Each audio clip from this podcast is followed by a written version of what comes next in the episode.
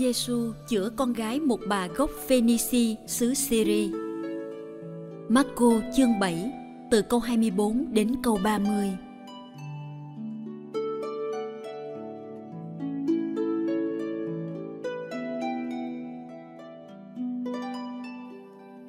Đức Giêsu đứng dậy, rời nơi đó đến địa hạt tia. Người vào một nhà nọ mà không muốn cho ai biết, nhưng không thể giấu được. Thật vậy, một người đàn bà có đứa con gái nhỏ bị quỷ ám, vừa nghe nói đến người, liền vào sấp mình dưới chân người. Bà là người Hy Lạp, gốc Phoenici thuộc xứ Syria. Bà xin người trừ quỷ cho con gái bà. Người nói với bà, phải để cho con cái ăn no trước đã, vì không được lấy bánh dành cho con cái mà ném cho chó con. Bà ấy đáp, thưa ngài đúng thế, nhưng chó con ở dưới gầm bàn lại được ăn những mảnh vụn của đám trẻ con. Người nói với bà, vì bà nói thế nên bà cứ về đi, quỷ đã xuất khỏi con gái bà rồi. Về đến nhà, bà thấy đứa trẻ nằm trên giường và quỷ đã xuất.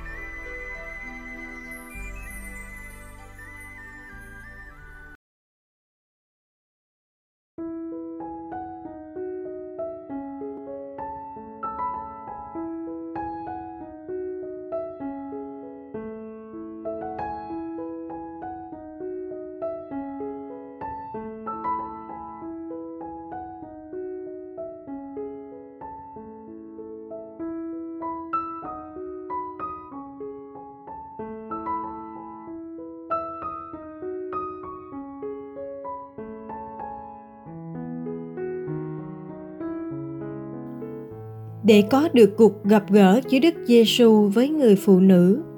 Hai bên đã phải vượt qua nhiều đường ranh, nhiều rào cản. Đức Giêsu đã bỏ đất Israel để đến vùng Tia, vùng đất ô uế của dân ngoại. Người đàn bà dân ngoại đã vượt qua sự ngăn cách với người đàn ông Do Thái. Qua câu đáp của bà, bà cũng vượt qua được sự lụy phục thường gặp nơi phụ nữ sống trong một nền văn hóa do đàn ông làm chủ ở thế kỷ đầu.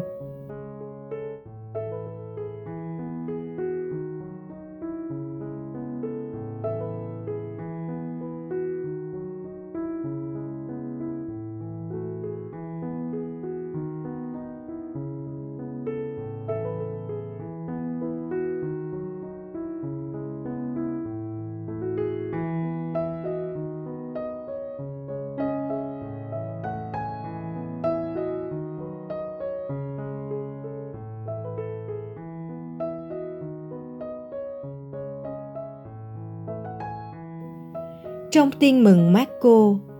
Đây là phép lạ duy nhất nhắm đến dân ngoại. Rõ ràng Đức Giêsu không có ý làm phép lạ trừ quỷ này. Chúng ta ngạc nhiên khi thấy Đức Giêsu từ chối giúp bà ta, rồi lại đổi ý.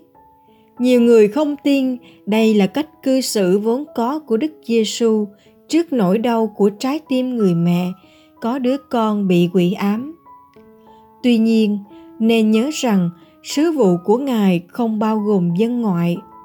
Ngài chỉ được sai đến với dân Israel, để rồi chính môn đệ Ngài sẽ chịu trách nhiệm đến với dân ngoại.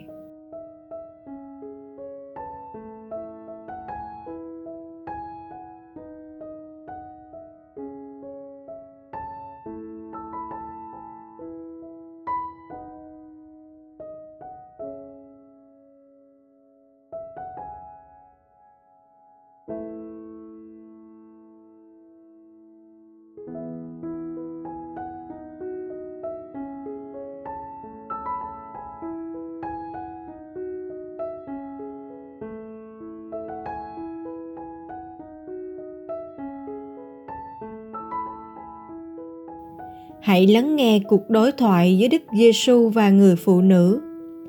Bà này xin Ngài đuổi quỷ ra khỏi con gái của bà. Nhưng bà đã phải nghe một câu trả lời rất khó chịu và có thể gây tổn thương. Hãy để cho con cái ăn trước, vì không nên lấy bánh của con cái mà ném cho chó con. Đức Giêsu ví dân Do Thái với những đứa con trong nhà, còn dân ngoại là mẹ con bà được ví với những chó con. Con cái dĩ nhiên là có quyền ưu tiên rồi, được ăn bánh trước. Bánh của con cái đương nhiên không nên ném xuống đất cho chó con. Với người khác, câu trả lời gây sốc của Đức Giêsu có thể khép lại mọi hy vọng. Nhưng đối với bà, chính câu này lại mở ra niềm hy vọng mới thưa ngài đúng thế nhưng chó con ở dưới gầm bàn cũng được ăn những mảnh vụn của lũ trẻ nhỏ. Bà khiêm tốn nhận mình là chó con, được nuôi trong nhà, nằm dưới gầm bàn lúc mọi người ăn uống. Nên thỉnh thoảng cũng được đám con cái cho ăn những mảnh bánh vụn. Như thế, những đứa con cũng chẳng giữ riêng tấm bánh cho mình.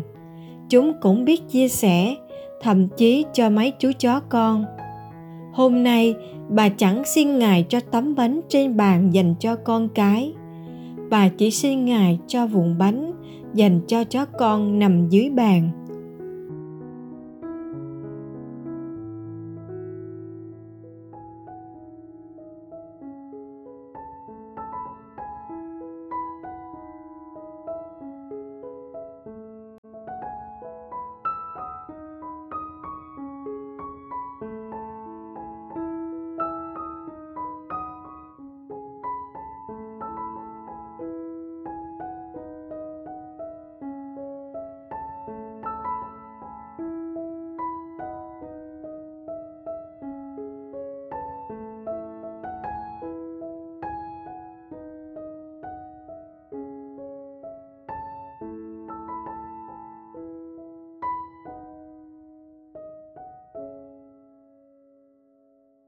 Đức Giêsu hẳn hết sức bất ngờ với câu trả lời này.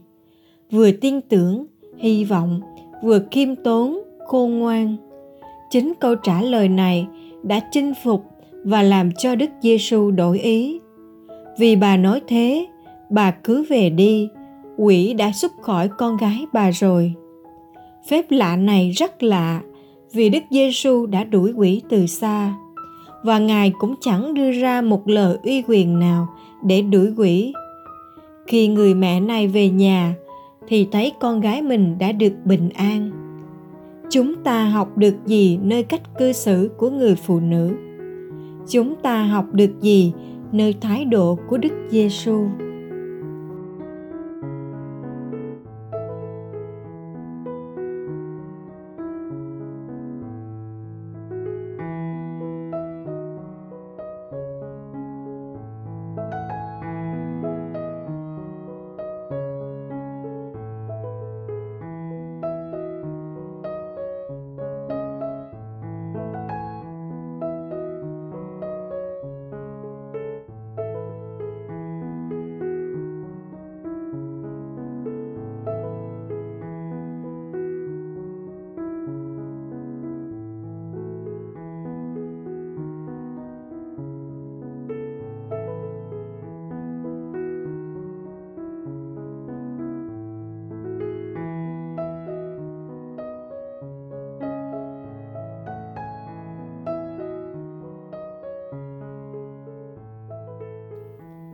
Lạy Chúa Giêsu, có những ngày con cảm thấy đời sống thật nặng nề. Có những lúc con muốn buông trôi để mặc cho dòng đời đưa đẩy. Có những khoảng thời gian dài con như mảnh đất khô khan cần cỗi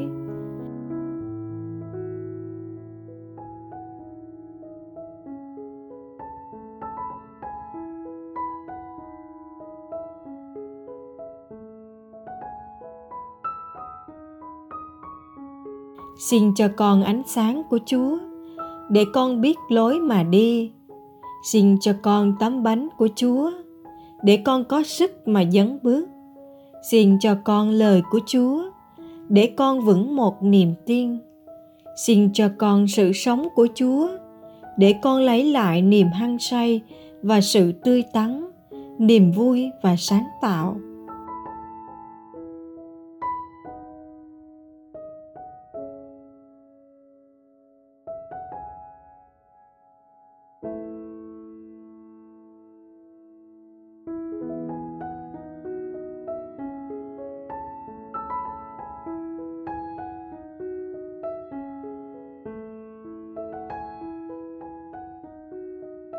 Lạy Chúa Giêsu, con thấy mình cần Chúa trong mỗi giây phút của cuộc đời.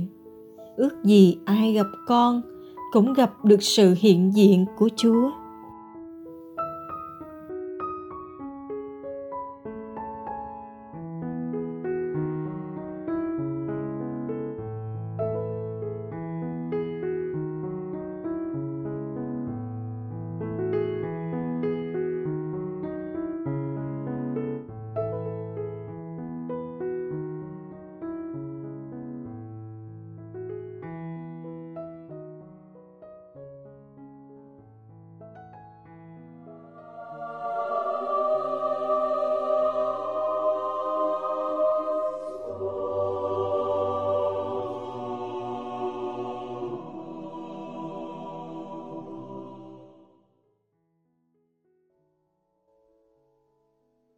Ngày mùng 8 tháng 2, Thánh Josephine Bakita, sinh năm 1868, mất năm 1947.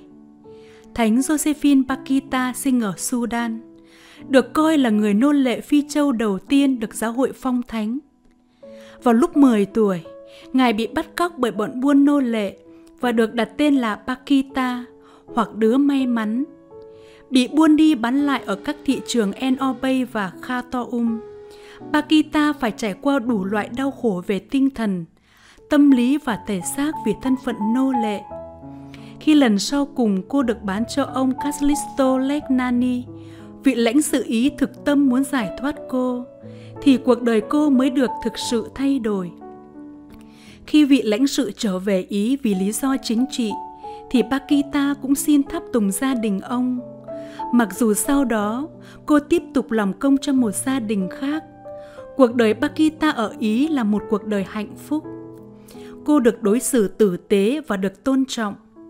Cô cũng làm quen với các nữ tu dòng bác ái Canossa ở Venice. Chính họ là những người đã nói với cô về Thiên Chúa là đấng mà tự nhiên cô bị thu hút đến với người. Sau nhiều tháng học hỏi, cô được phép nhập vào giáo hội qua các bí tích rửa tội, thêm sức và rước lễ. Cô lấy tên mới là Josephine để đánh dấu một cuộc đời mới trong Đức Kitô. Vài năm sau, Josephine gia nhập tu viện bác ái Canossa ở Venice. Trong 50 năm tiếp đó, cô là một nữ tu nổi tiếng về đạo đức và công việc bác ái. Trong suốt cuộc đời tu trì, Sơ Josephine đảm trách các công việc rất tầm thường nhưng cần thiết cho nhà dòng. Nấu ăn, may vá, giữ cửa tu viện ở Schio gần Ba Đua. Thái độ hiền lành, hòa nhã và giọng nói êm ả của Sơ là sự an ủi cho những người nghèo và những người đau khổ thường đến với nhà dòng xin giúp đỡ.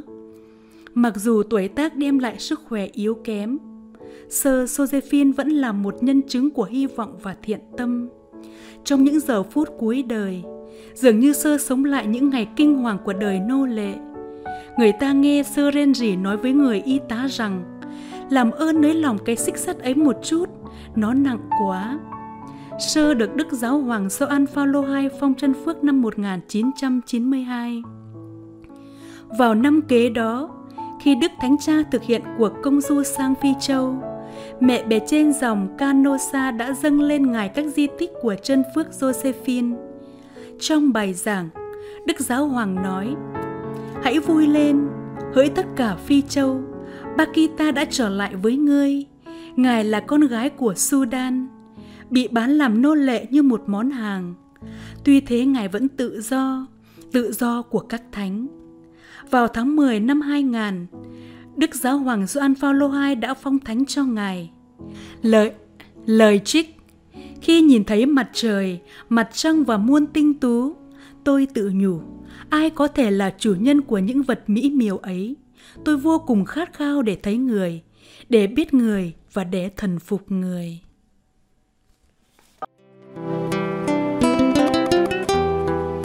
Cảm ơn quý vị đã theo dõi chương trình.